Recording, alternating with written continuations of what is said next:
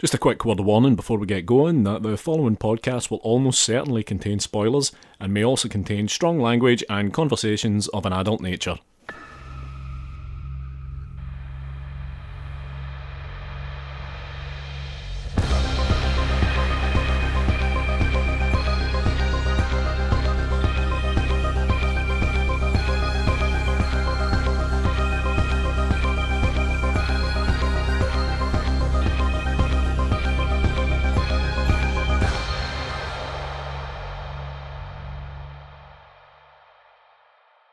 Hello and welcome to episode 35 of Strong Language and Violent Scenes, the podcast giving a second chance to films that might not deserve them. I'm Mitch Bain, I'm a horror writer and an occasional doer of musical things. And I'm Andy Stewart, I'm a disgusting filmmaker and a bunch of other rubbish in between. You're a maker of disgusting films, you're not a disgusting filmmaker. I'm quite disgusting. And joining us tonight, amongst other things, he is the host of Horror Happens Radio, Mr. J.K. Jay, hello. Hey, how you guys doing? Happy post-holidays. Oh, shit, yeah. Happy New Year, sir. Yeah. And a long time no speak. Yeah, Andy, I mean, it's been quite a few years, and it's an honor now to be on the other side of the mic, especially with how talented and disgusting a filmmaker you are. Oh, thank you very much. Oh, stop it. Equal parts talented and revolting. Yes. Jay, hell of a pick for tonight. Well, thank you very much. Sushi Girl is quite a close film to my heart, one I've loved and I discovered by accident. So it's going to be fun to talk about it. Okay, tell us a bit about how you did discover it then. Well, as you had brought up before about Horror Happens Radio, which I've done in long form for every week for 4 to 5 hours for almost 6.5 years. Wow.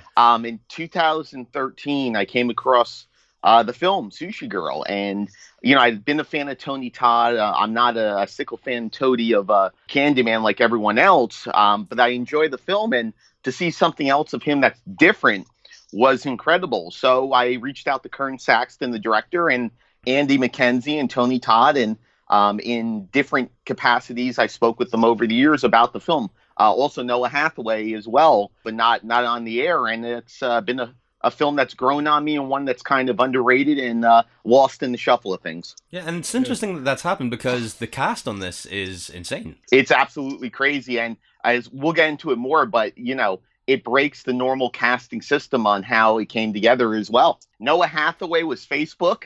He was casted through Facebook. David, what's David's last name? Reynolds. David Reynolds was another one that was through Facebook.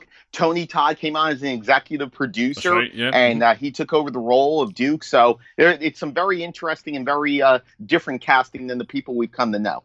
Yeah, I remember back when I was running the website and when I was writing for magazines and stuff, coming across this film while it was still kind of in the preliminary promotion stuff before it coming out. Right.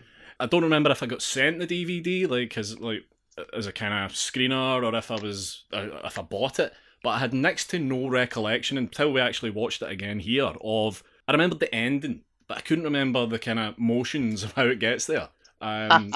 So up until watching it again today, I kind of felt like I was going in blind to it, and I was quite surprised, pleasantly surprised by some of it. Yeah, it's definitely a film that started from almost next to nothing. It was almost shot on weekends in like the director and producer's apartment, and it turned into nearly $1 million budget. That was what we see, but it's funny because you look at the set for Sushi Girl and you look at the props, and if they spent $300 on the suits for Tony Todd and Mark Hamill, that was a lot. If they, you know, if you listen to the commentary and read stuff, there was rat shit all over the place that they had to clean up in that basement they used of a location. So, but I will say this, guys, I'm very happy I was able to give you one that you didn't, especially Andy, you watch 10 plus hours of Saw films to get to it. So, oh, someone's done their homework. Yeah. Oh, always do. Hey, Mitch, I've got the poster behind me signed by Tobin and Costas with the carousel. Amazing. Love Saw 6. It's one of my favorites. Thank you. Oh, thank you. For God's sake. Most welcome.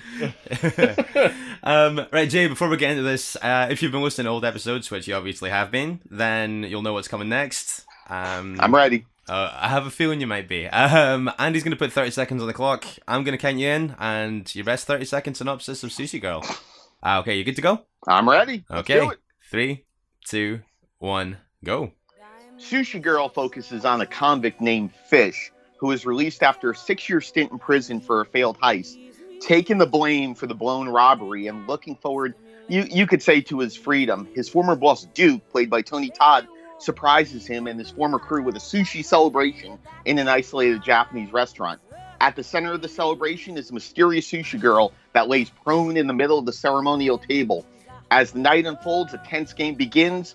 What happened? Time. What happened? I was so close. I was so one close. Sentence off. That was good. That wasn't too bad. That wasn't too bad. That felt like ages. Yeah, actually, it felt like quite a long time. Sometimes those just fly by, but that felt like you get quite a lot in there. Yeah. Yeah. It was close. I mean, you didn't make it all the way over the finish line, but I think for scene setting, I think you pretty much got there. I think you hit on all the key stuff. Well, I hope so, and we'll fill in all those holes shortly, I'm sure. Absolutely, yeah. So let's dive straight into this, and it opens up with a woman who we will come to learn is the titular Sushi Girl. Oh, sure, yeah. Courtney Palm. Yeah, from Zombeavers. I would laterally, of course, go on to be and Zombeavers, yeah. Doing makeup in a dressing room, she's approached by Duke, played by Tony Todd, who kind of immediately gives off a kind of very sleazy vibe. True. Very true. And he kind of just tells her to hurry up. So she wanders through to this kind of very minimally decorated basement, strips naked, lies on the table, and we are off. Diamonds Are Forever. The soundtrack to this couldn't have been cheap. Yeah, Shirley Bassey. Yeah, that could not have been cheap.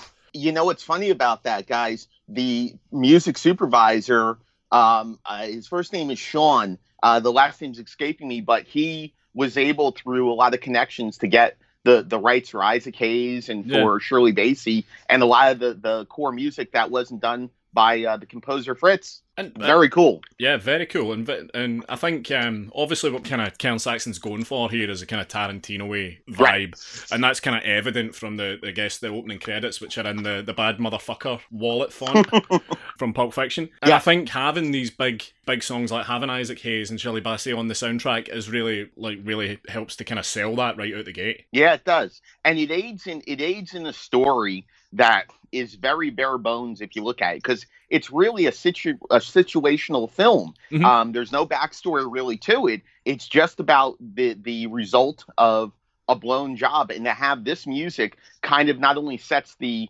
mood and tells a lot about the story that bookends, but also you go ahead and you look at the way that it just ups the level of what this film really is. Yeah, it totally elevates it, because I mean, it would have been dead easy to get someone doing a really dodgy lounge cover of Diamonds Are Forever or another version of Walk On By for the end credits. But to actually have the big names on there is right away, it's impressive. Very much so. And a welcome surprise. It puts you in that mood of danger. Yeah, definitely. I think a Bond theme will generally do that. Very true. In our kind of opening montage here, you have, amongst other things, you see someone coming out of prison. Uh-huh. We will come to learn that is Fish, who's kind of the focus of the piece. And also, I think also crucially, Sushi Girl is being covered in sushi. Yeah, by none other than Sonny Chiba. Amen. Yeah, absolutely. And I actually think this is quite a stylish opening kind of montage. It's very stylish opening montage. And you look at it because it's very ceremonial. And as you learn later about Tony Todd, who plays Duke, you know, that he is very much in the Yakuza way of life. Whether or not that's legitimate or not, you'll have to find out. But it definitely fits what's going on. But Sonny Chiba coming out for this role, I mean, someone reached out and they got their death wish to be able to bring in a legend like that who just adds another level to it.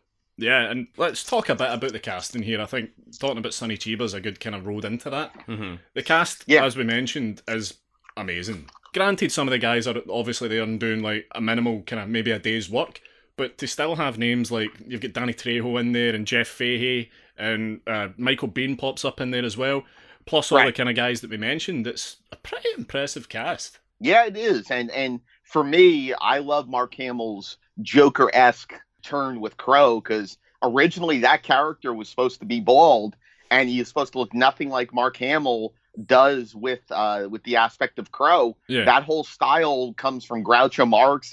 It comes from the aspect of Truman Capote and a whole slew of others that really built that style. Even his daughter, the way that he twirls his hair and pops his gum is very reminiscent of a teenage girl. Okay, yeah. It's funny you should say the Truman Capote thing, because we both said when we were watching it that, like, just kind of aesthetically there was a Philip Seymour Hoffman thing. Yes. That was actually my wife that picked up on that. Exactly, yeah. That's a hell of a date movie, guys. Well, she didn't last long. She's not. Once the torture stuff kicked off, she was like, fuck this, I'm out of here. So after Fish gets into the car, you can kind of, when he's on his way there, you can tell he's kind of nervous, you know, he's kind of saying, it's like, oh, I kept my mouth shut, what does he want from me? The way the character is introduced after that, when he gets to the basement, where most of this is going to unfold, it deals very deliberately in kind of ambiguity and kind of foreshadowing in a way that's really abstract. Yes, very much so. And when you look at something like this, to have that kind of mystery, I think plays very well into it, because a lot of times when you have that mystery in something that's situational like this, it kind of, you lose your connection to it, you lose your attention. But for them, building those characters and giving that sort of mystery makes a difference, at least in my opinion. Yeah, I think in terms of kind of foreshadowing stuff, but dealing kind of like painting with kind of broader strokes is good. I think it helps. Absolutely. So let's talk a bit about the characters as we meet them. Yeah. Because we see Fish heading there, but the first ones we meet, obviously, we've got Duke, Tony Todd, yeah, and Crow, Mark Hamill. Yeah. I've got some problem. I know this might be at odds with you, Jay, but I've got some problems with Mark Hamill's performance in this. I think it's just too much. Well, when you look at it, though, I mean, this is a performance that accents everyone else around the table. I mean, I can understand it being very over the top, but to get Mark Hamill in on this, I have a feeling there was a lot of freedom given to him to do what he wanted to do. Absolutely, yeah. I think that just to have the name attached, I would probably do. I'd probably let him away with most stuff. I think as well, I mean, I think that in isolation, I think that his performance, considering obviously what you know about Mark Hamill and what you're used to with Mark Hamill, I think it does seem weird, but I think that... I wouldn't say that at all. I mean, he's the Joker. Well, I guess. Yeah. You know. Yeah. I think that with what you see here, I think that in a film where a lot of people are dialing it up to 11, I would say that it coexists better with that than it would in other films, you know? Very much. Well, you know, you look at the different sides, you go around the table, and all these characters have such different ways about them. And for me... You know, I look at some of the performances, and I have less of a problem with Mark Hamill and more of a problem with James Duval's performance. It's painful at times, at least for me. We can get to that, but yeah, I completely agree. That was the one I found the hardest work. Yeah, we both came down on that line, I think, where we were like, Jesus, he's bad in this. He's just being James Duval, and it seems, you know, like you say Bruce Willis, this is a Bruce Willis being Bruce Willis, this is a Nick Cage being a Nick Cage, this is a James Duval being a James Duval. Speaking of a different flavour of insanity, the next character that you meet is Max. It's played by Andy McKenzie, who, I mean, you can tell there's a lot of tension here, but him and Crow seem to hate each other. What gives you that impression, Mitch? You know, when you look at the way Max is, I mean, he's almost the polar opposite of what we deal with Crow and what we deal with Duke. And, you know, it's when you look at someone like Andy McKenzie, you talk to him, and he's one of the nicest people you're going to meet. He's a fitness freak. Mm-hmm. He's very down to earth. He actually, I think he manages his daughter's career as an actress. Right. And then you see him in something like this where he's frothing at the mouth through majority of the movie. It's kind of intense and crazy. It's definitely that. Yeah. And then, like we say, we come on to James Duval's character, Francis. Yeah, he's not great from the start, but he's kind of the conscience of the group, in a way. Yes. He doesn't really agree with, particularly their methods in trying to extract this information. Yeah, I think that James Duval's reactions to what's going on around him in this are designed to kind of mirror the reaction that the film is trying to get from you. I would agree with that, and the fact that there is other variables thrown in that we find out throughout the film, you know, makes it kind of an awkward situation. And when you look at it, you know, as out there as the performance is that I think we all agree with, it's also in a situation we've never been in. So you don't know what you would do. And maybe someone who is attempting to change his life, maybe this is what he would go through. It'd be interesting to pick the director's mind on that. Yeah. And that's our kind of five main guys. Yeah, because right. Fish arrives kind of like immediately after the rest of the day. He arrives last. And yeah, you've kind of got your main players in place. Yeah, and all the action, of course, takes place around the centre focal point, which is Sushi Girl herself. Yeah, Sushi Girl she's fascinating. Courtney Palm, from what I read, she was one of a couple hundred that was auditioned, and we're talking like Playmates and you know, Penthouse Pets and women of different ilks, and someone who looks like the girl next door got the role, and for what she does, I think she carries it pretty decently. Oh yeah, I mean, she's not got a stitch of clothing on for the whole film, which is which is bold in the first place. But yeah, I know what you mean though. I think that like I can understand people thinking maybe sounds silly that you're praising up a performance when someone's just lying perfectly still. But I think she is good here in the same way that I thought that about the Sentinel performance in The Autopsy of Jane Doe. Oh yeah, great comparison. But she does do some nice stuff when afforded the opportunity. Just the little flinches and the little moments. Obviously, she's privy to all this madness going on around her, and she just has to lie there and kind of not react, be as stoic as she can be. Yeah, kind of thing. Put up with it, less some sashimi rolls off her onto the tabletop.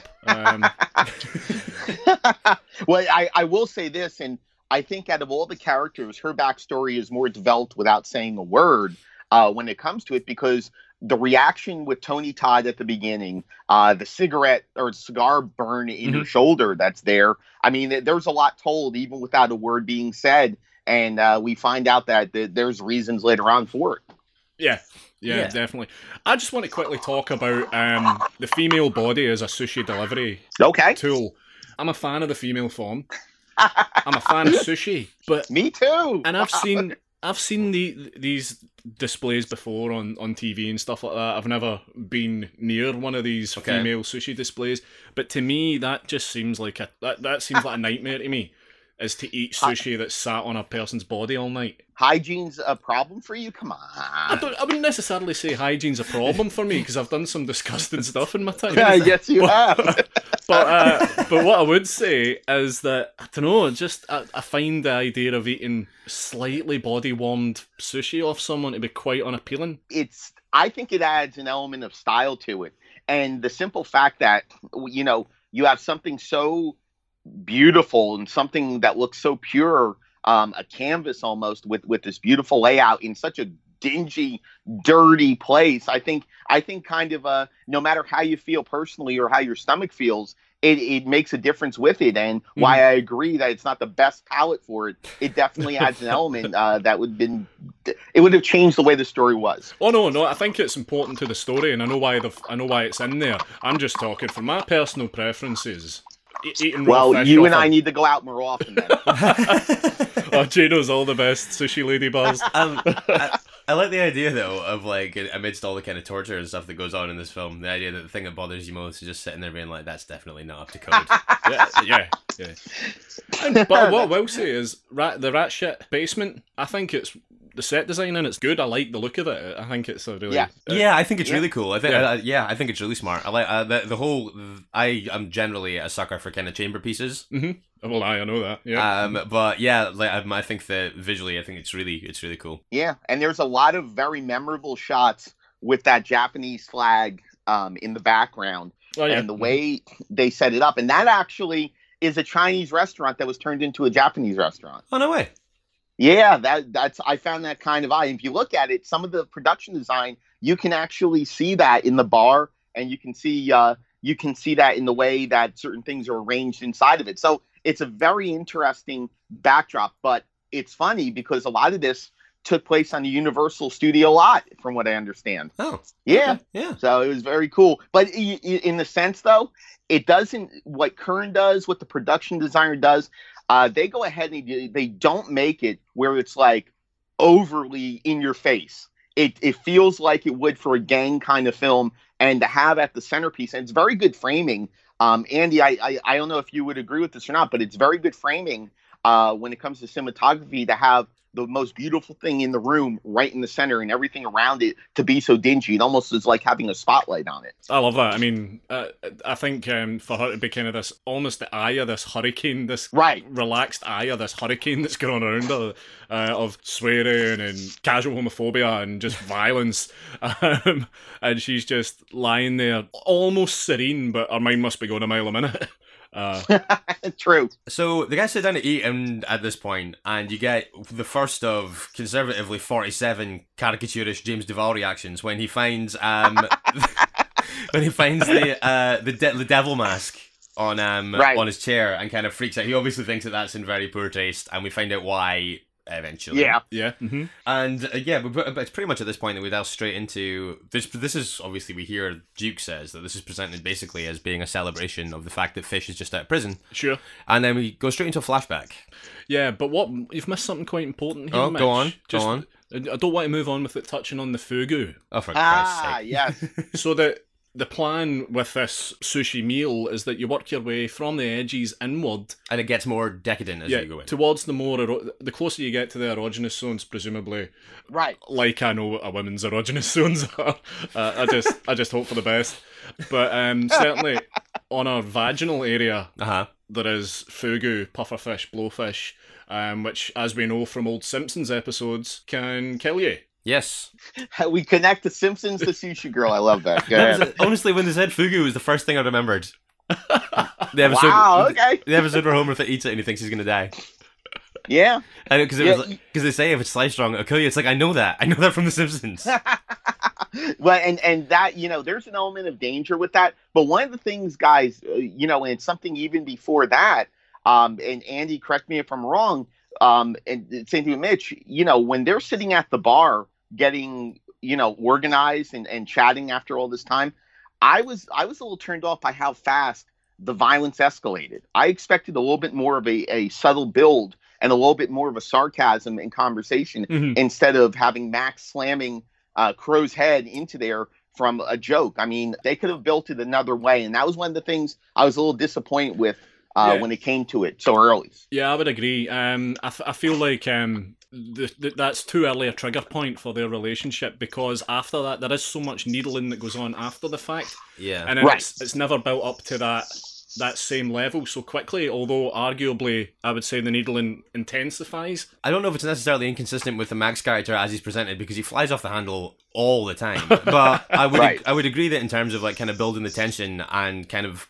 stoking the fires a little bit between those two characters before it really kind of kicks off, I would say that it's a little bit premature to have that happen when it does. Yeah, I mean, you look at what they do, and don't get me wrong, it's quick, it's brutal, and it's impulsive, and God bless Mark Hamill, the way he takes it, because the way they shoot this film throughout is really smart. They shoot from behind, they make sure that it looks as realistic as possible. It almost feels like kind of a pro wrestling throughout.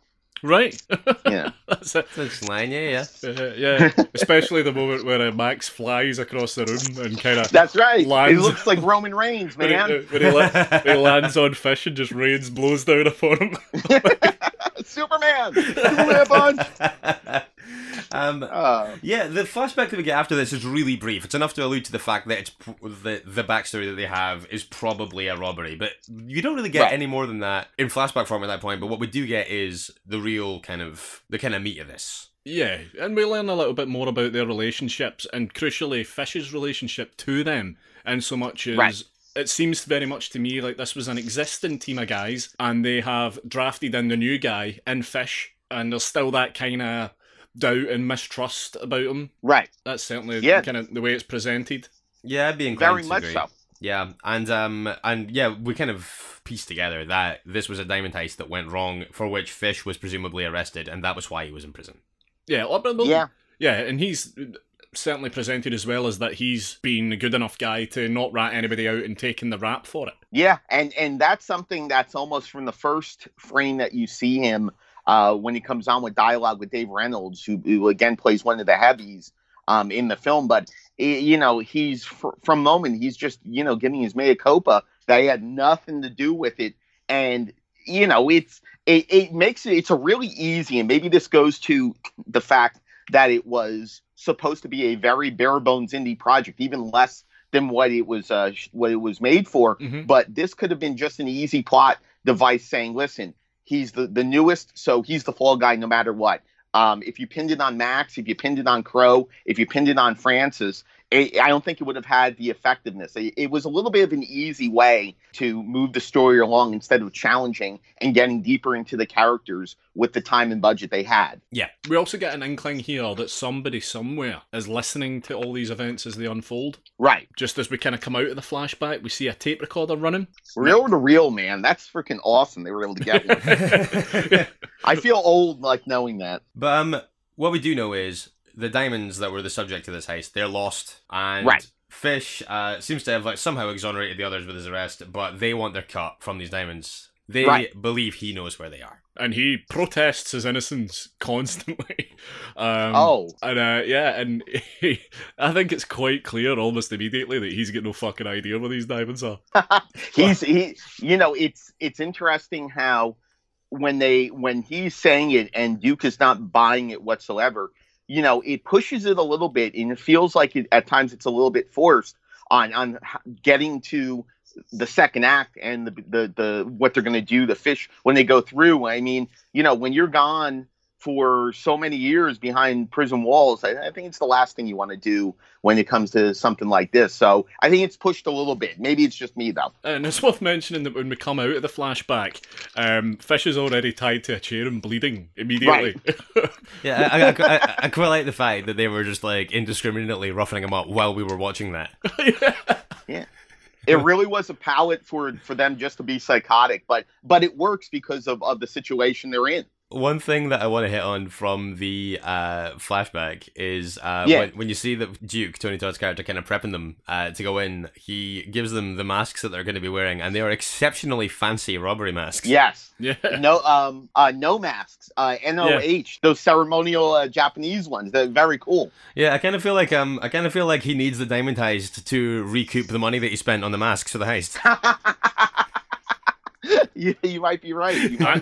And on his suit. Yeah, he's a showman. He's very much a showman. And, you know, it's funny because those masks are like one of the positive points of that flashback scene.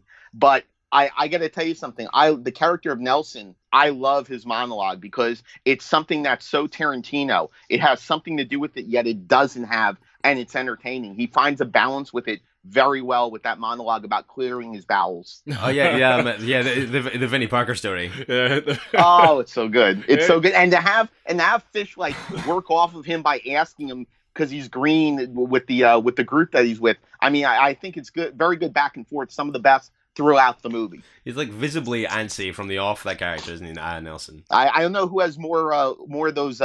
Looks more of those facial cues, him or James Duval's character. I mean, the 3 men. Obviously, Nelson's got way less screen time, but yeah, pound for pound, it might be Nelson. Yeah, it might be Nelson. What he plays it really well. I mean, he's David Dastmalchian. Dastmalchian, yes. Dastmalchian, yeah. I mean, he's done a lot of. He was in the Dark Knight. Work. Yeah, he was one of the Joker's henchmen. Yeah. I mean, he's done stuff. He plays really weird and creepy characters, so you know him having issues with his bowels would not be a surprise.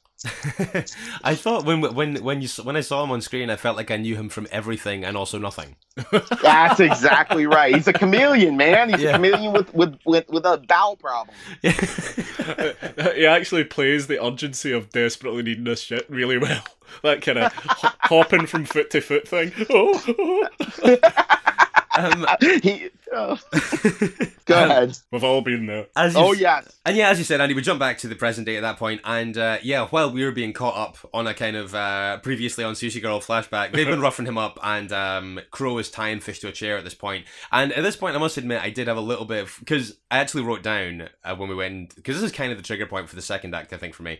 And I had actually written down, against my better judgment, I'm very intrigued. It's like a car accident, no pun intended, with this film that you can't pull your eyes away from. Yeah, I was very, very curious to see where this goes. And there's different levels to it too. It certainly escalates into into a moment that I find exceptionally difficult to watch every single time. But kicking it off with Tony Todd here, who delivers one of the more insane monologues I've ever heard. Yes. And very kind of reminiscent of the Gold Watch from Pulp Fiction, but more abuse-y. Yeah, definitely. Yeah. So he's got this timer that he keeps playing with that he says his dad found in a prisoner of war camp in Hiroshima. Yeah. Yes.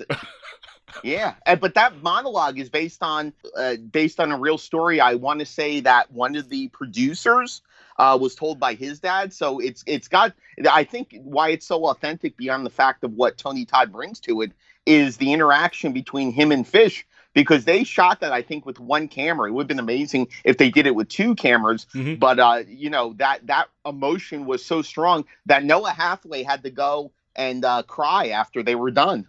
Really? I really like when Tony Todd does these It does this thing where he when he's delivering, you can see his eyes getting redder and redder and redder, and then sometimes he just gets this one lone tear. And he does it again in this. I've seen him doing a couple of things, and I think in isolation, I think while I don't necessarily enjoy the monologue, I think Tony Todd delivers it really well here. I think in isolation, this is his best moment for me. Yeah, I have to agree with you. And you know, there's some people, some performers like Sean Connery, for example, that they say if he reads a phone book, it sounds sexy and amazing. Tony Todd reads anything. He could read an obituary, and people would be intrigued by it. Yeah. I think there's something about his delivery that draws your ear, regardless of what the material is, I think. Right, exactly. But I mean, to have it in that room, and one of the things I thought was really good and really smart was to have everybody in the background behind Tony Todd, instead of it having it just those two with that kind of intimacy, because it shows that they really are kind of a family, a very dysfunctional family that is going through the motions with this. Yeah. At this point, when this was unfolding, I was looking at this and wondering if I thought that there was room in this one 90-minute film for all of these huge performances. And I think that as it escalates, I think that Tony Todd is probably, in fact, definitely for me, the guy who maintains the tightest grip on the material. Yeah, I would say so. He definitely has his all in it, and don't get me wrong, he's an executive producer on it, so his ass is on the line as well on a different level. But for him, he seems to bring it every single time for what's offered to him in the way of roles. He takes very much an importance to it. But I don't know if I would agree with you, because I got to tell you, when the character of Fish is getting tortured, and we'll talk more about it, the different levels of torture that goes through and some of the inspirations, I'm sure, you know, his screaming, I wonder if he had a voice after he was done, and how many takes they had to do, because I mean, he sells it really well, in my opinion. I mean, I'm not a filmmaker, but from what I've seen, people I've talked to, I mean, I gotta tell you, he convinces me a lot with the torture. Yeah, that's true. And I think that the screaming, like you say, but also the kind of visibly panicked stuff as it escalates. Oh, yeah, the twitching of his jaw and stuff like that. Mm-hmm. I had no problem whatsoever with what Noah Hathaway does in this. I think he sells it absolutely as it should be sold. I wouldn't have very many notes for him, I don't think. You know what's crazy about it? And for those who don't know, and if you look on IMDb, he's Atreyu from The Neverending Story. Yeah, which is crazy. He hasn't acted, I mean, up until that point, I mean, he didn't act for 15 years, somewhere around there. Yeah. And to come back, I mean, that's got to be a hell of an experience, getting thrown right back into the center of the fire. It's a tall order for a comeback film. Very much so. And it's something that, you know, when you go through torture scenes like that, if you don't emote correctly, if you don't work off the other person, I mean, you know, it just doesn't work. And someone is over the top, which I know some of us like, some of us don't, or as brutal as what Max is, or over the top as Crow is, if you're not able to be adaptable like that, I mean, it's, you know, you got to build that backstory, which I think is lacking when it comes to this film, but is brought through as much as it can with a character like Fish and what Noah does. Yeah, you have to wonder what it was about his, the kind of previous things that he'd done that made them think that he was the right guy for this torture scene. I think it was lack of budget. I think it just all worked out. Well, he does a fine job, I think. Oh, I think so too. And the first of the kind of torture sequences, the real proper torture sequences in this, comes up next, and it is Max that steps up first. Yeah, it is, and he loves to punch. He does love to punch, yeah.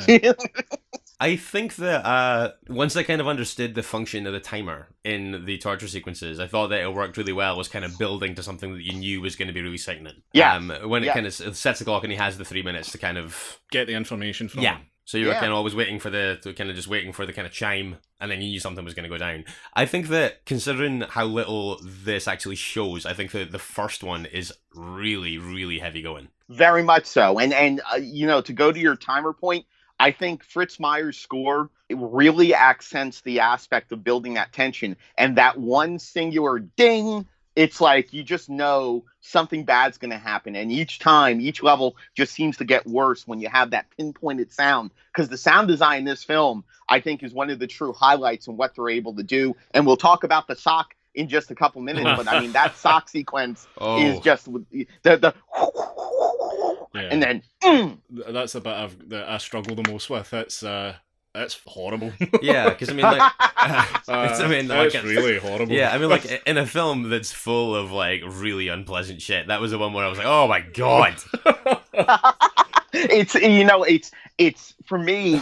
I love how it goes back and forth, but I love that they give you the payoff at the end of what the sock looks like, just like what the face looks like. Yes. I think that was, for me, it worked really well. Yeah, I mean, obviously, what happens here first is that Max kind of he seems to like crack a rib with his bare hands. It reaches under his rib cage, like he puts his fingers under the Fish's floating rib cage, and then just presumably either pushes in really hard or pulls out really hard. Yeah. Either way, it's they sound dead at the living daylights out of it as well. And yeah, it's just so horrible. I cracked around about this time last year. I cracked a rib, and there was an instance where I rolled over in bed and it cracked again. Oh, cool! Oh yeah, it was fucking horrible. And that was just me rolling on my side, having someone do it by force. I mean, I recoiled a bit from the screen when that happened. Well, and I think what Andy does is Max sticking the hand underneath her and then building it with that 3 minutes. It makes all the difference, because if he had done it quick, it would have hurt. But to have it sit there and the face, and that's another thing. We talk about Francis's face and Nelson's face. Look at Max's face. I mean, he needs a Prozac, man. He's loving this. God. By the way, I also broke my ribs doing a forward roll out of a minibus on my stag do. Oh, wow. I'm sure I've told you that story before, mate. Mine was just a fall in the eyes. I feel like I've been story topped. No. Mine's turns out I can't do a forward roll. Crow's up next, and he goes for another similarly direct approach. Hammers a chopstick into his leg. Oh, acupuncture. It's all acupuncture, baby. Yeah, I think that it's one of the better... I'm on the fence a little bit about the work that Mark Hamill does in this film, but I think that in the run-up to that, I think that that's one of his stronger moments. I think that when he's actually doing the kind of... the preamble to the acupuncture, if you like, I think that that's a moment I think where I kind of like I really felt like he was inhabiting the character. I enjoyed that. I love when he slips out of his kind of smart shoes and into his old tattered Converse. His work shoes. Yeah, his work shoes. And I will say this: that was from talking with Kern Saxton. That was a point of contention with the producers on whether or not they were going to let the Converse in. And I think it adds something that's completely tangible to the scene, something that doesn't look like it fits, but it fits really well for the situation it's in. Yeah, I think it's a really good choice. I really like it. Yeah, and it's never explored, really, like apart from the fact, I think when Mark Hamill, when Crow first sees the shoes, he says something to Duke along the lines of, "You sentimental old bastard," or something. Right. Like so presumably there's a long and storied history to these shoes that meant that Duke had to hang on to them, that they were somehow left in Duke's possession. He's such a sweet guy. That was precisely my impression as well. Yeah, this bit warmed my heart until he hammered a chopstick into a man's leg. and when you're right about him selling it when it comes to the chopstick, because unlike the rest of the tortures, how Fish reacts to him after he's hammered a chopstick into his leg is priceless, because it's probably the final time, I would say. And I think I'm glad it was only this. It was so early in the second act that he really put up some sort of defensive front and was really still prodding him, even though he was in no position to do any of that. I like how they structured Fish as the victim of this throughout the entire narrative. Mm-hmm. It's around about this point, I would say as well, that Fish kind of... You get the impression that Fish knows there's no way he's walking away from this, so he treats every single new attack on him as an opportunity to kind of attack back from a position where he can't physically attack. He gets involved in some pretty heavy verbal sparring. God, well, I mean, he spits in Max's face as well. At one point, yeah. Mm-hmm. Mm-hmm. Yes, but even the spit in the face, though, I mean, it's one thing that's disrespectful and straight up, but to prod the character of Crow, which throughout the film, one of the running jokes with the character Crow is whether he's gay or not. And this is something that you're not sure exactly by some of the dialogue, by some of the reactions, because there's something going on with Max throughout that's being slowly risen to the surface. Yeah. So it's a very interesting dynamic that they don't fully exploit, which I'm glad, because that could have taken over the narrative very easily. Yeah, yeah. Well, Max, that's one of the key kind of components in Max's goading of Crow.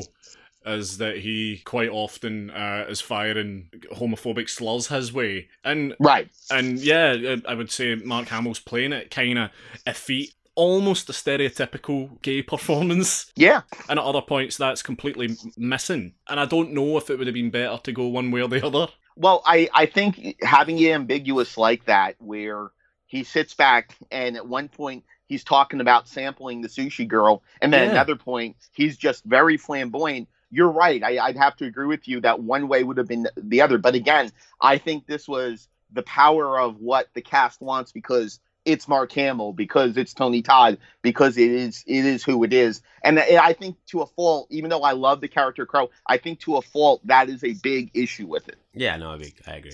We delve straight back into another flashback, the robbery itself this time, and right. The almost inevitable appearance of a machete wielding Danny Trejo at this point.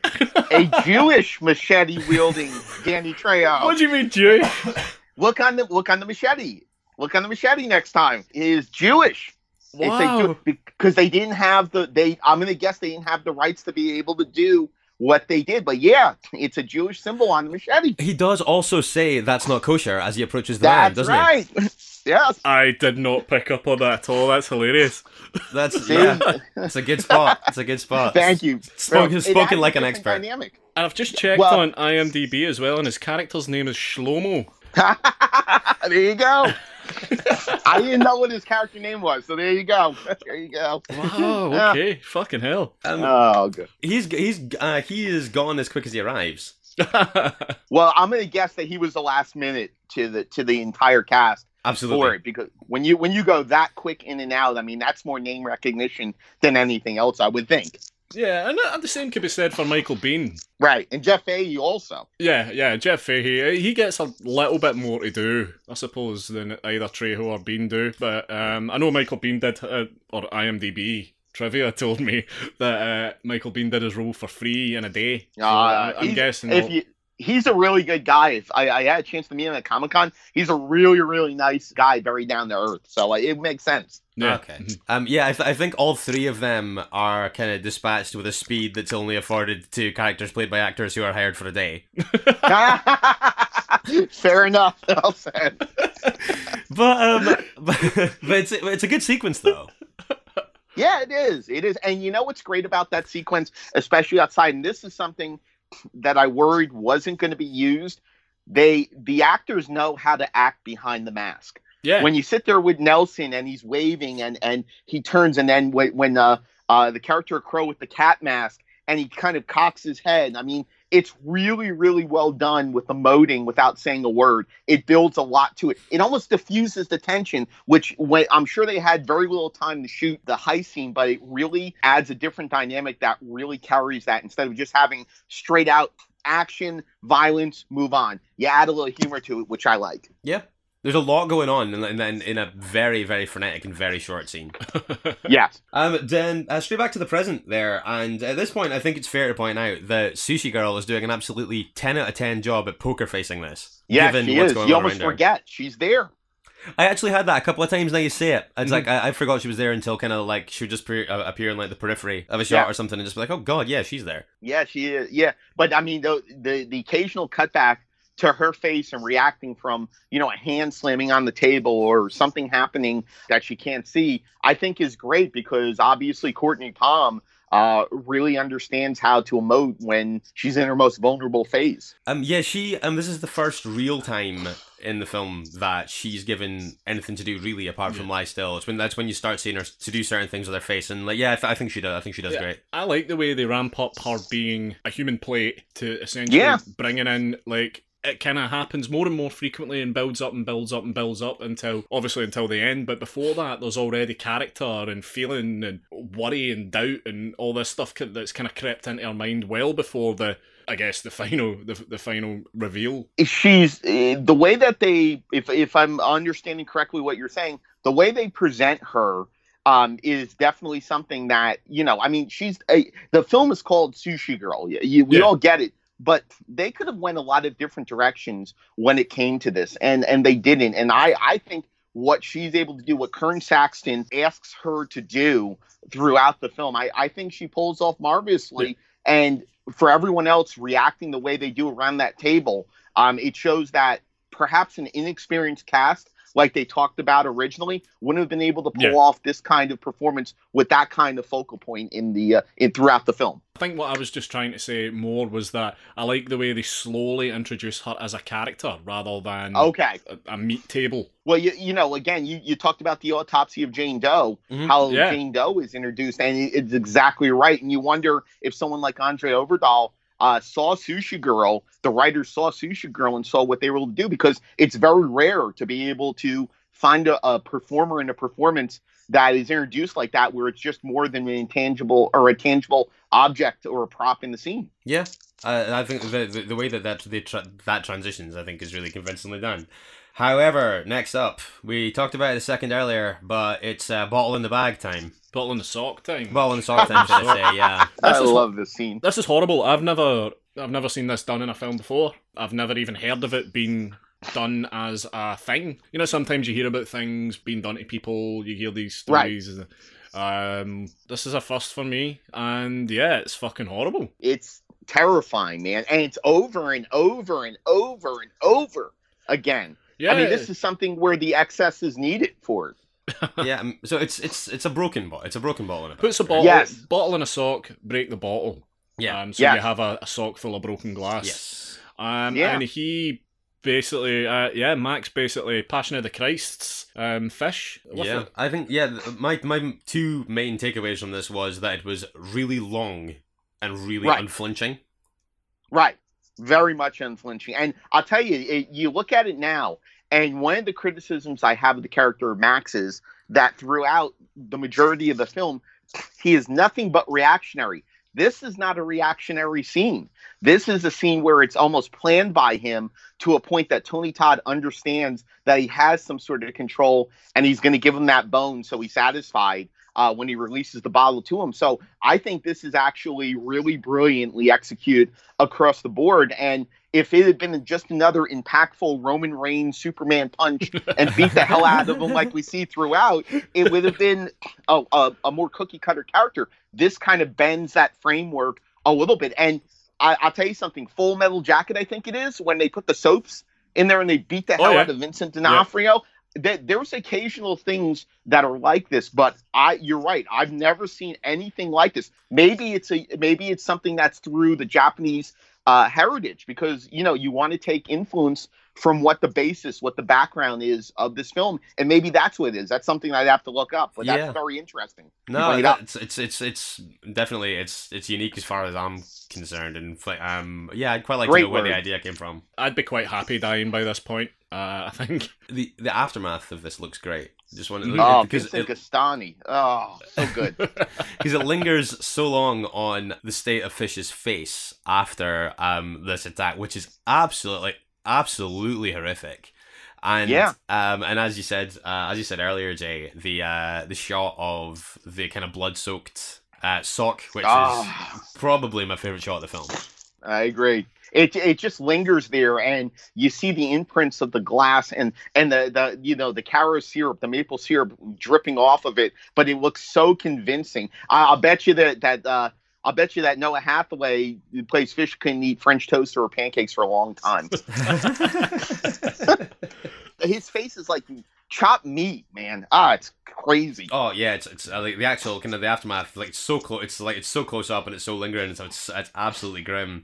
And we come like pretty much straight out of this into another one. It's Crow again. Yeah, good old Crow and his pliers. With kind of what feels like an obligatory tooth extraction. Yeah, some amateur dentistry. But marathon man, baby. Yeah, marathon exactly. Man, feel to it. Love it. Exactly. At this point, I was kind of, and I said this to you, Andy, when we were watching it, I was kind of like, I think that one thing that I do think that the film gets kind of mostly right is that when I thought we were just going to do two back-to-back torture sequences that were both going to be really unpleasant to watch, I was kind of like, is this getting a little bit kind of, obviously it's gratuitous, but you know what I mean. And then I think that just around the time that this is happening, as Crow's next attack is unfolding, we kind of double back a little bit to Francis, James Duval's character, at the table with Duke, and we kind of get the seed sown of kind of where the third act's going to go, and a little bit about what, like a little bit more information, a little bit more background to those characters. Yeah, we do very much. which is like, as it's obviously going to turn out to be kind of pivotal. However, I think that, and we've already talked about the fact that James Duval, I think, is the weak link in the chain here, performance-wise, for me. Right. And I think that that is kind of no more evident than in the scene that follows, where he goes to the bathroom on his own. A waste of a scene! Oh, shit. He said that exact. Andy said that exact thing. Yeah, on you go. When you look at it, it just it makes you crazy to see how overdramatic it is, Andy. Yeah, yeah, and there was so much about it that bothered me. I'd have been quite happy for him, just because we've already established that he's a fuck up and he's a cokehead.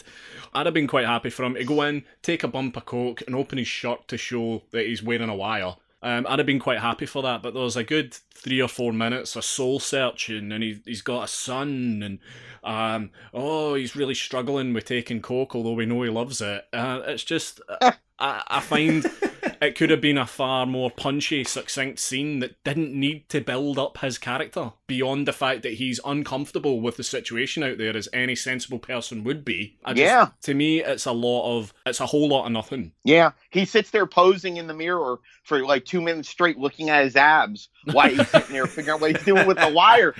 This turned from a crime thriller to an Abercrombie and Finch ad in like two and a half minutes, and it's disturbing and maybe a little bit in bad taste. And there's a lot of things people could say that with this film, but to roll the picture of the kid and the snort coke with it, I mean, there's actual people I've talked to who sit back and go, why would they even go there? And I'll tell you what, it's probably because they had lack of a budget for a straw.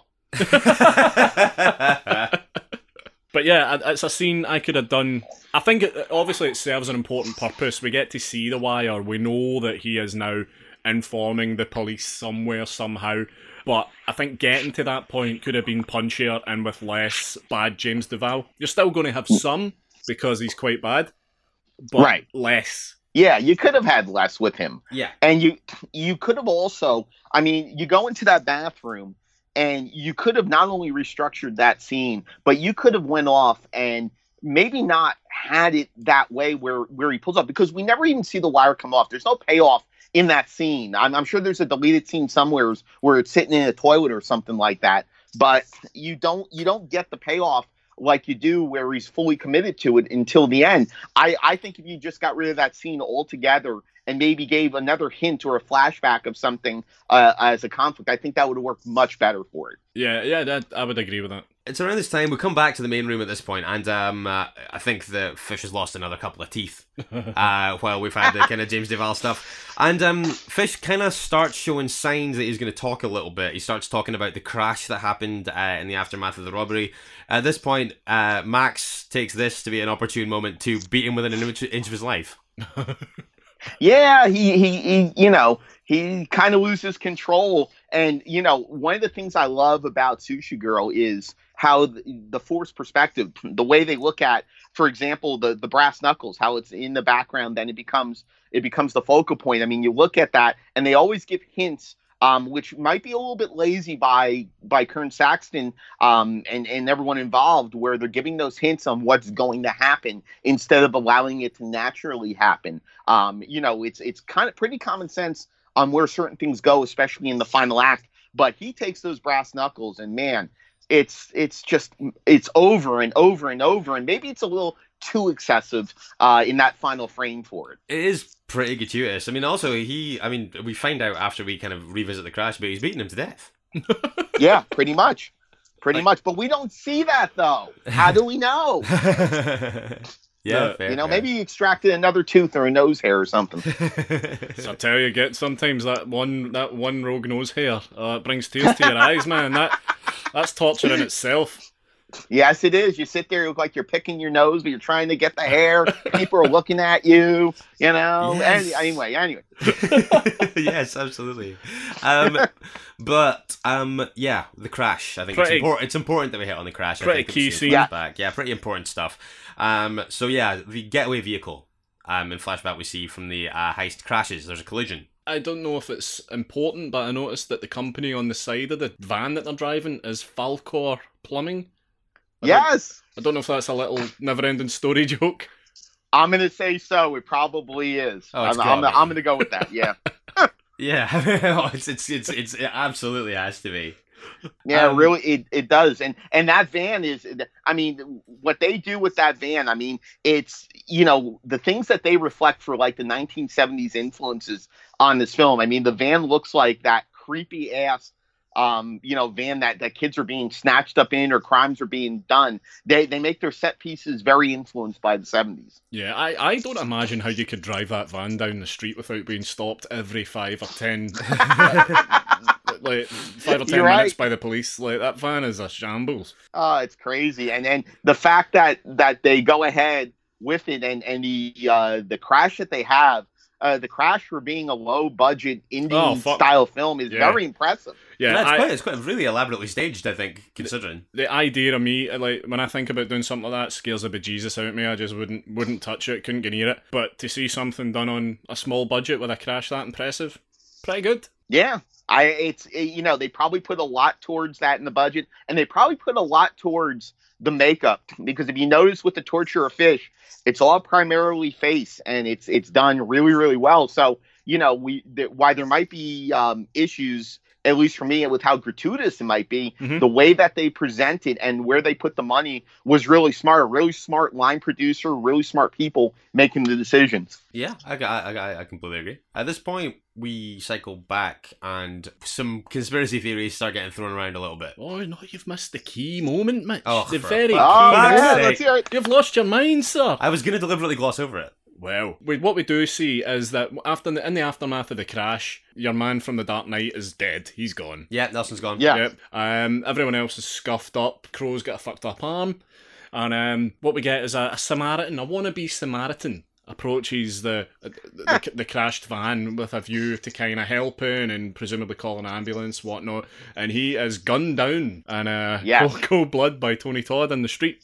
Yeah, seems like a kind of throwaway thing, but will certainly come back to haunt Duke down the line. Yeah, very much so. And when you look at a scene like that, you know, at the time, you're right, it's very much a throwaway to someone just being gunned down. And it's so quick and it's so reactionary. Yeah. I wonder if, for me, if that needed more development. I mean, we find out later how it's connected, but if that had a little bit more development, I would have been more happy with it. I don't know how you guys feel about that scene. I didn't have a huge problem with it at all, actually. I thought it was handled in a way that, given the characters and their situation, seemed a bit much, but kind of in line with what they've done already. They've already chopped a dude's hand off. Mm. Like, it seemed in line with what they've already done. I also think that it's kind of underdeveloped in a way that's kind of designed to serve the final reveal being a surprise. Yeah, fair enough. It's got also a good slapstick humor thrown in there with Max hitting Crow's arm as they walk by.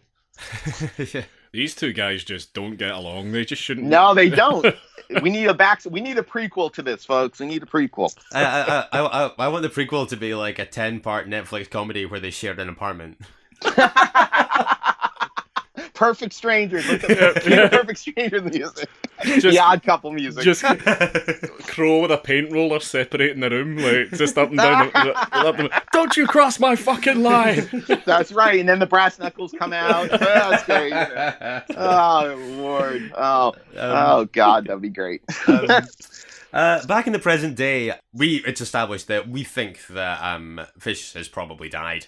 The blame game kind of ensues. Francis introduces, like, coming in with a hot take, saying that he thinks that this is all kind of a wider plan of Duke's to eliminate loose ends. He thinks that he paid off the police to pin this whole thing on Fish. Then Max killed the cops, now he's just kind of like clearing the decks of any other kind of outstanding threads. Hitting the nail right on the fucking head. Which is accurate to a frankly unbelievable degree of specificity. Yeah, when you look at it, I mean, the tension in that room, any great crime thriller like that has those moments in it. It's how they're executed. And in this case, James Duval, actually, this is his shining moment for me in the film where he kind of does it because it fits with how over the top his character is, his facial tics and everything else. Yeah, I think that for the most part of this, I think that James Duval lacks in subtlety in a way that feels like less of a choice than with some of the other big performances in this. But I think that as a reveal here, I agree. I think that, like, given what we know about the character and how he acts and stuff like that, I think performance-wise, this bit's probably okay. Yeah, I would say so as well. And one thing that you guys brought up, and for me, I think this was, again, a victim of the budget and time and getting the film out, because it premiered at Fantasia back in 2012. And that, you know, when you have a film that's going to Fantasia, that is, you know, you have to have it done by a certain time because of the expectations. Yeah. But those transitions from the transitions and the aspect of the parallels with the reel-to-reel and her face in the beginning, and then the aspect of the punishment that goes to Fish and flashbacking to the crash. I mean, those are very simple. They don't really challenge the audience in you know, moving the story along, because a lot of the great crime thrillers will have moments where it completely goes off the rails of where you thought it was going and just adds another layer to the story. Kern doesn't do that with this, which, you know, watching it, it suffices for what the device is. Other than that, I kind of wish he had a little more time and was able to explore a little bit more with those flashbacks and those transitions. Yeah, I think a couple of the strands could have been teased out a little more. Yeah. But yeah, sure enough, Max comes over and demands to know if in fact Francis is the mole or a rat or whatever, and rips his shirt open to reveal that in fact he doesn't have a wire on him. Presumably, like you said, Jay, he's discarded it somewhere along the line in the toilet, whatever. Yeah. But it doesn't really matter anyway, because as soon as the shirt's open, he's gunned down, shot to death by Duke's mighty hand cannon. Yeah. Yes, I think anything in Tony Todd's hands is mighty, to be honest. Yeah, they obviously had to get the biggest fucking gun they could get for him, like, so that it didn't look. Like, I bet they tried loads of guns in his hand, just like it looks fucking silly. Like, there's insecurity with Tony Todd for sure. Yeah, I've shaken that man's hand, and he has big hands. He does have big hands. He's a big lad. So yeah, the biggest handgun they could get, which, as it would do, blows two enormous holes right through Francis. They're huge, man. Those squibs that go off on his chest, man, are huge. But you know, it's funny because when we talked about the mask, the flashback where he gives out the mask, Tony Todd, the character Duke, says to Fish that the newest guy gets the smallest gun, not the biggest gun. So there is an insecurity throughout the film. At this point, there's a Mexican standoff here, inevitably, yes, between Crow, Duke, and Max. I inherently find Mexican standoffs of this nature to be kind of funny. Yes. I think that there's an inherent ridiculousness to them that kind of makes them hard for me to take seriously. My favorite part, and I think I'm not gonna lie, like I burst out laughing when this happened, was Max and Francis, when you know that kind of escalates, and I think that the dialogue and the way that the escalation, in the way that they interact with each other, is done pretty well. But when they both start like shooting kind of unbelievably ineffectually at each other from point blank range, they shoot each other a lot. But like it's and then obviously like neither one kills the other, and Duke's just kind of like, fuck this, boys, and just kills them both. Well, no, they shoot each other so much that they both reload their guns and shoot each other more. It feels like it definitely comes out like the John Woo film book. Without a doubt, where you just keep shooting, and eventually you'll hit your target. Yeah, exactly. But yeah, Duke kind of loses patience, as you would. Yeah, he delivers a coup de grace to both of them. Yep. Putting them both out of their misery and leaving him the last man standing. And he puts Andy down. He puts Max down. I mean, one of the running jokes throughout the entire time, and it's even saying that act, is that he's Duke's dog. And the way he puts him down is I mean, it might be simple, it might not challenge the audience, but it is definitely effective when it comes to that execution, especially. I like that.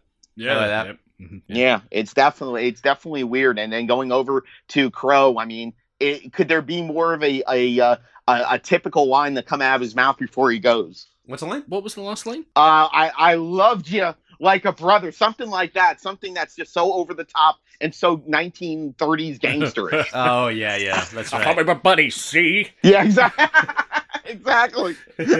That's great. That's great. So yeah, Duke, for all intents and purposes, at this point, has succeeded in his plan. Last man standing. Although he wanders over to Sushi Girl, kind of wonders out loud about the diamonds. Right. Still doesn't know where they are. Eats the last of the Fugu, and, Homer Simpson, indeed. Yeah. And it's fair to say at this point that Sushi Girl's in a state of some distress, Mitch. I would say State of Some Distress for sure, and rightly so. Yeah, rightly so. She's seen some stuff, or certainly heard it. Yeah, she has. And just when, because I was a little bit concerned about where this was going to go from here. But then, yeah, the Fugu incapacitates Duke pretty much instantly. Mm-hmm. Yeah, I love how with the character Duke, when he starts to unbutton his shirt and he freezes and he looks at his hand. And the way that they cut back and forth, I think this is one of the shining moments for Courtney Palm as the Sushi Girl, with her just turning her head and just giving that smirk. Gotcha. Yeah. I love that scene in the film. I think pretty much everything that happens from here on out is pretty great, actually. Yeah, I agree. There's one particular shot, actually, that comes up in a second where it's kind of wide shot and it's the naked Courtney Palm standing up holding the gun on Duke. Yeah. And it's kind of played out like a single tableau. I think it's a lovely shot. Oh, the wide one of them at opposite sides of the table. Yeah.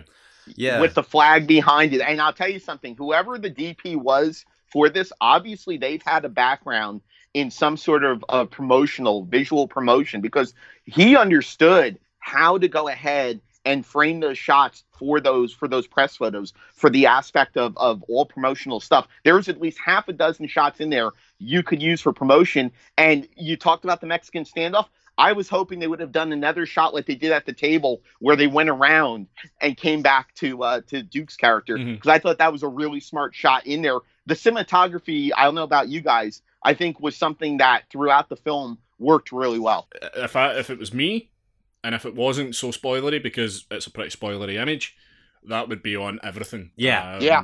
Because I think it's fucking lovely. Absolutely lovely. And it's important to hit on at this point Sushi Girl's motivations. Yes. And yeah, like, why are we here? Why is she here? Yes, specifically. Why is she here? That's right. You were at pains to talk about the would-be Samaritan earlier, and with good reason. Yeah, as it turns out, the would-be Samaritan was not traveling alone in the car that hits the van. No. He was with his wife. He was with his wife, who sees her husband gunned down by Tony Todd. Son of a bitch. You motherfucker. Something that you don't see in the initial exchange, I guess, from the kind of point of view of the gang as they're escaping, is the fact that Tony Todd's character Duke steals the wedding ring from the guy's finger. Yes. So this is, as it transpires, all her master plan to get this ring back and to get revenge on Duke. Yeah. And you know, you look at something like that, guys, and again, it's very simple what Kern Saxton does. And this is his first film, a first feature, I should say. So, you know, he's going by the book, trying to get this done the best way he can. But when you look at this, I'm glad they kept it as simple as possible for it, because it's a nice payoff. The payoff is more important than the flashback in this case, because she's not pregnant. No. They don't see her in the car. I mean, they could have went several different ways to build that drama. They don't, which I thought was really smart. That's a really good point, actually. It's an interesting choice. It's like, yeah, the flashback isn't all of the story. The flashback gives you the tools for you to understand the drama in the now, I guess. Yeah. Yeah. And it goes back to that in a way that is kind of more protracted and more interesting than it would have been had it been the other way around. Yeah, I agree. And I really like the kind of the final moments of this, I think, are great. Yeah, I really like as well that she's obviously inserted herself into Duke's life after this point and has carried on through with him, getting close to him, because there's definitely a prior relationship between them. Yes. And actually, something that was not brought up was we learn about the opening scenes where the money is thrown down in front of Sonny Chiba, how he's connected now to it. Yeah, absolutely. Which is really, really smart to bring in someone like him to a production like this, because it adds that style. It adds an authenticity to what they're doing. And even though it's very minimal with what he does in the film, to implement and just give a glimpse here to why she's connected to the sushi chef, why she's connected to Tony Todd. Again, like I had said before, her character may have the biggest backstory without saying a word throughout the entire film, especially in those final frames. Yeah, because she's obviously gone through some shit with Duke. I mean, that's quite clear for the very first seconds of the film. In the time she's known him, it hasn't been necessarily great. Yeah. But all worth it for her, I think, in the grand scheme of things. Also, a nice little touch is that you actually learn what happens to the diamonds. Right. And I really like that it's just, that they all just kind of spilled out on the road. No one had the diamonds. No, no one had it. Well, we don't know that, though, because that's a wad of money she throws down at Sonny Chiba. So I'm not so sure about that. And one thing I think is a little bit in poor taste, you don't see very many tears over her husband's corpse when she picks up that diamond. No. That's true. No, the power of money there. So are you positing then that she used the diamonds and kind of therefore newfound wealth to kind of stage something like this? Yes, I definitely think that she did that. And just from those clues that are thrown out there, because I understand from what I've seen on the life she took and the path of revenge she took, but she's a smart character. She's an empowering character, empowering female character. I think that is the way it went based on how it was written and how it was presented. Yep. Yeah, I mean, this must have taken some planning. So I think having that disposable cash handy would have certainly helped her with this. And I like that it's all worked out exactly the way she hoped it would, and she hasn't really had to lift a finger. Yeah, it's very true-whiffing. And there's other pieces that come together that leave it a little bit ambiguous. But again, when you see the ending of this film... And Andy, I don't know how you feel about this, but a lot of times it's a no-no for filmmakers to edit their own projects. A lot of them feel it's not something good. Kern Saxton edits this, and he's an editor by trade, and I think that adds a different level because he's so intimate with the material. I think it comes together well because he is the editor. Yeah, I would agree. I don't edit my own stuff because I'm shite at it. But yeah, I think there's a tendency perhaps to get over-attached to things. And you lose that ability to kind of detach and see what's perhaps best for the project. And I think, going back to the scene with James Duval in the toilet, I think that's one of those scenes where Saxton obviously loves it. Right, but in the hands of another editor, they might have went, look, I took half of that out because it was fucking nonsense. We didn't need it. True. Or I took the whole bit out, and then you have the argument about, I like it, can we keep a wee bit? And then you get the kind of a back and forth to be had at that point. But I think when a director edits their own films, then there is the tendency to be, you can be self-indulgent.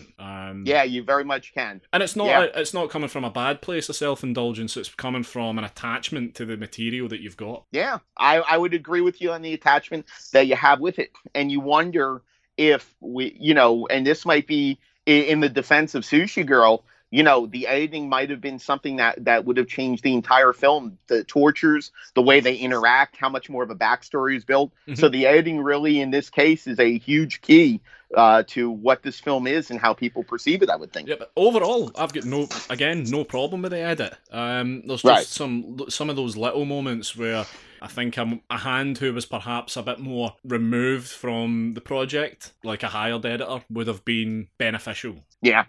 I mean, at this point, we're pretty much out. But the film ends on, obviously, kind of it cuts to black on what you're presuming is going to be the kill shot on Duke. I really like the run-up to this, the kind of Russian roulette style of her loading the gun and kind of dispatching her speech as she fires off.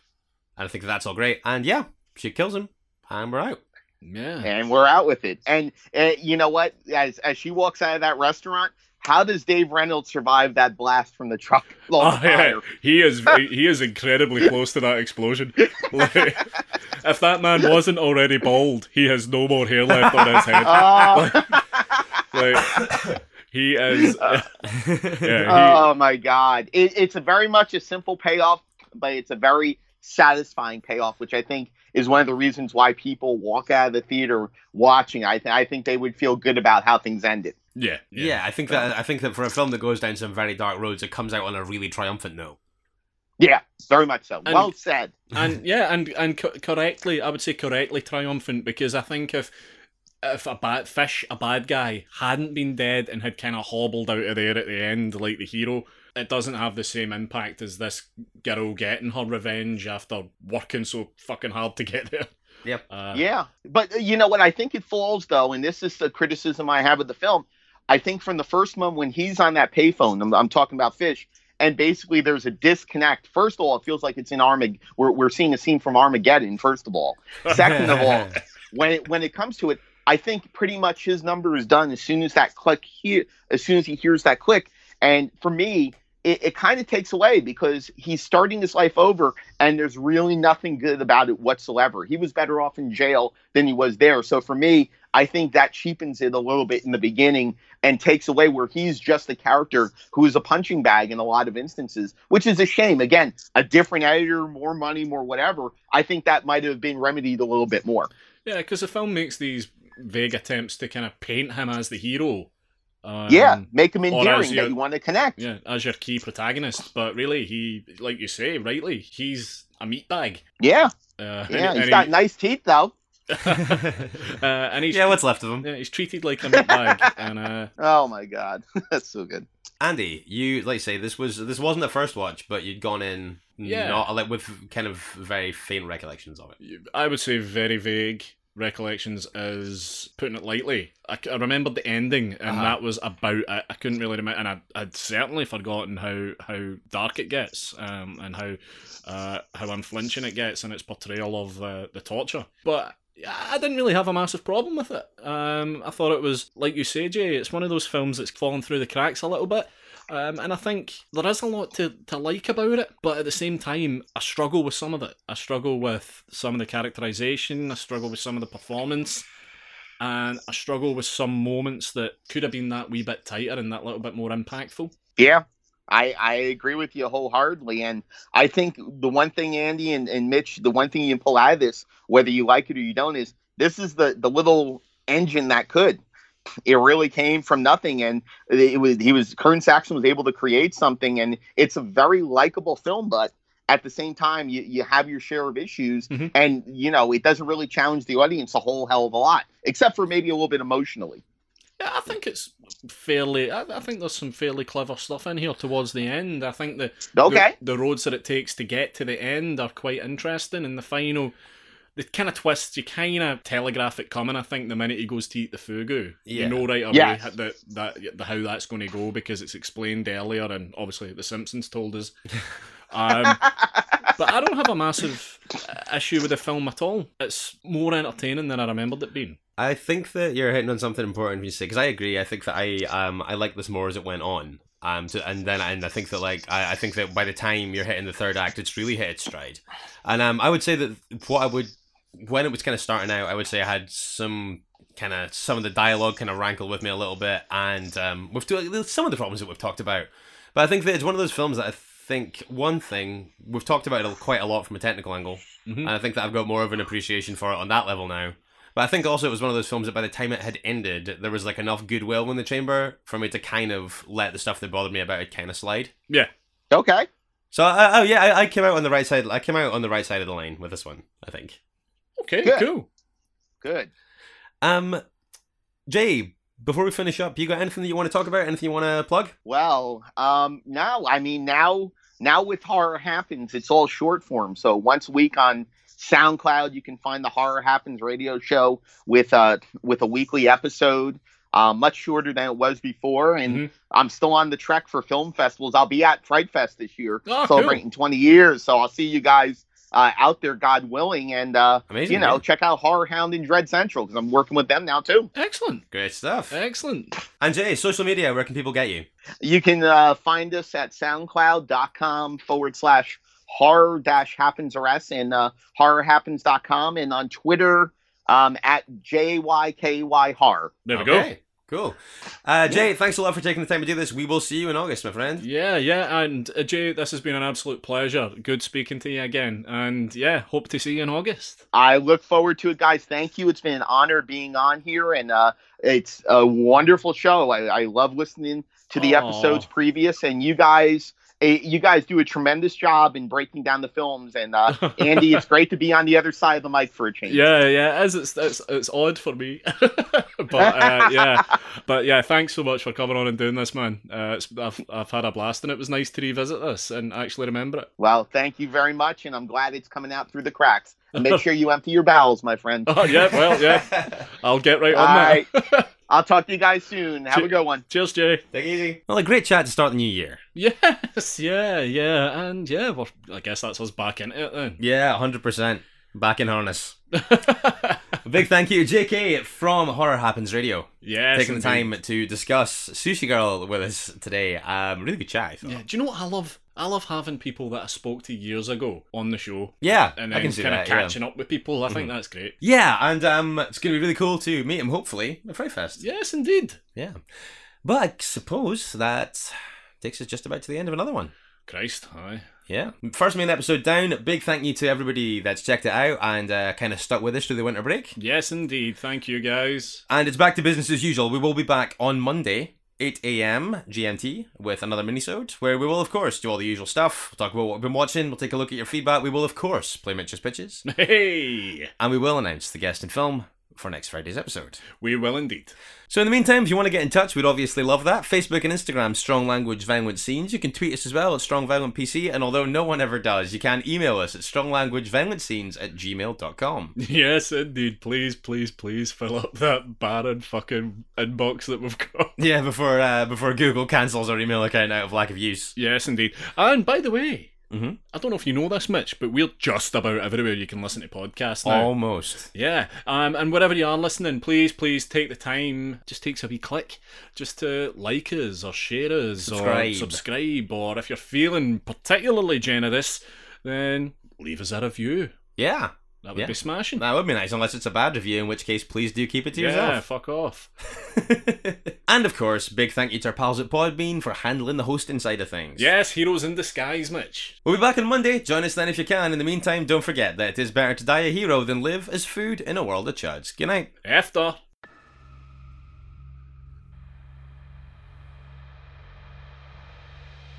You've been listening to Strong Language and Violent Scenes with Andy Stewart and Mitch Biehn. Strong Language and Violent Scenes theme by Mitch Biehn. Production and artwork by Andy Stewart. Find us on Stitcher, iTunes, Spotify, Google Podcasts, and Podbean.